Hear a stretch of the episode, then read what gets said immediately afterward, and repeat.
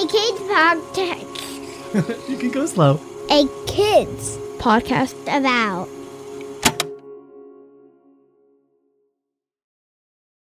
Earlier this month, Texas legislators passed Senate Bill 8, making abortions illegal after the sixth week of pregnancy.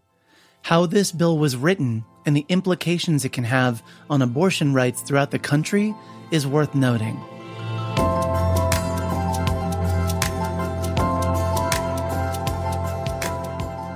On September 1st, 2021, a controversial decision was passed in Texas that infringes on a pregnant person's right to abort their pregnancy.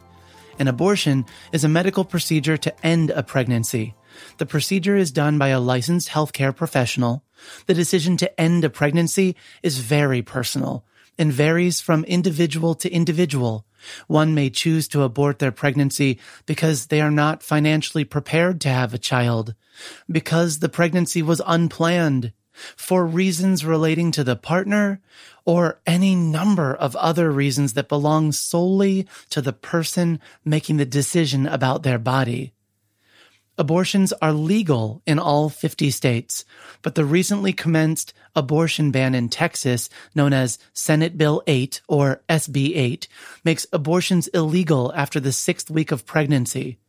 That timestamp is significant because at six weeks, many individuals are just finding out that they are pregnant.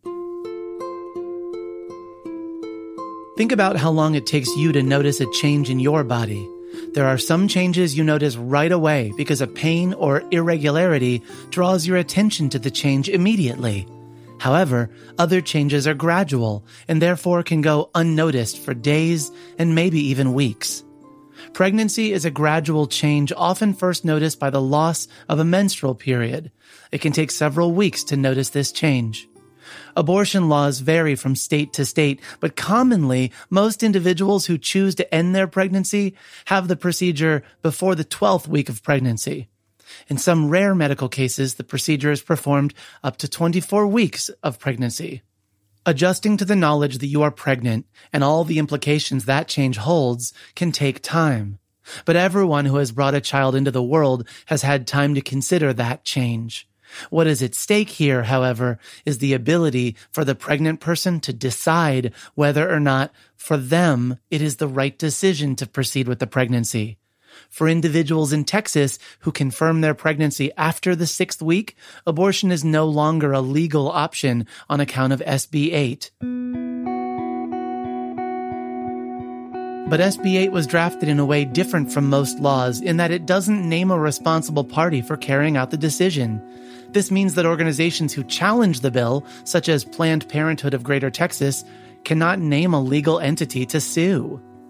The result is that basically no one can legally challenge this law because there's no one named or appointed in the law as a responsible party. The Supreme Court looked at the case but ruled it did not violate the Constitution.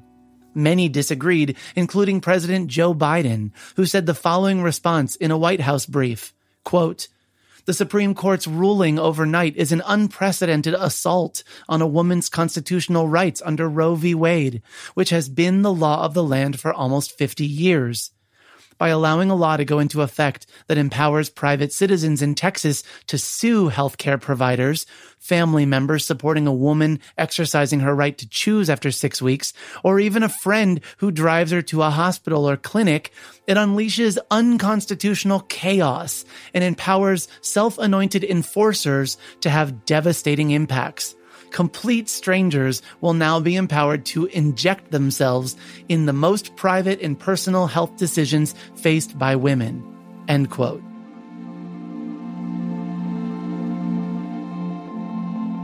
Spoiler alert, President Biden just shared the big point I was leading to. Did you catch it? Under SB 8, any Texas citizen now has the right to sue anyone who aids or assists in an abortion, be they healthcare providers, Uber drivers, medical professionals providing advice or recommendations, family members assisting with the costs of the procedure, and on and on. Anyone involved. And there's an incentive. SB 8 offers a $10,000 individual reward for every successful lawsuit. That means that normal citizens who are not related in any way to those pregnant individuals who choose to have an abortion can now file a lawsuit against those individuals. And for each lawsuit filed that a court agrees with, that individual gets $10,000. It's as if SB 8 is deputizing all of its citizens into officers of the law and paying them for how well they carry out their tasks. And make no mistake, these lawsuits will destroy people's lives. They will force healthcare providers to close and they will contribute to a general distrust of citizens toward one another. And if you think Texas is the only one that's going to do this law, they are merely providing the example for other states to follow. And all of that is legal as agreed upon by our U.S. Supreme Court, all the while limiting the rights of pregnant individuals. All different kinds of people get pregnant, different income levels, different health concerns, different ages from school age and up. It's not possible to put a price on a human life, but I can tell you that $10,000 ain't it. The decision to end a pregnancy is personal and can be complex and difficult. There are two very important lives to consider in the decision that of the unborn child and also that of the person carrying the pregnancy. So here's your homework.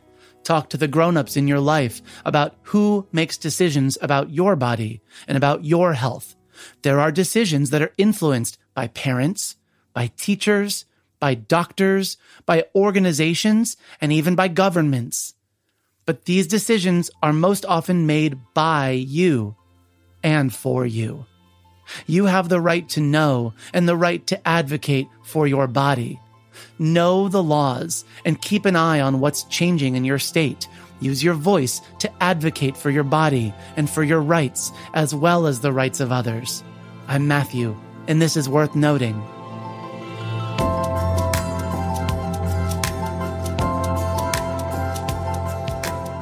Worth Noting is written and produced by me, Matthew Winner. Audio production is by Chad Michael Snavely and the team at Sound On Studios. Our executive producer is Jelani Memory. This show was brought to you by a kids podcast about. Listen to other podcasts made for kids just like you by visiting akidsco.com.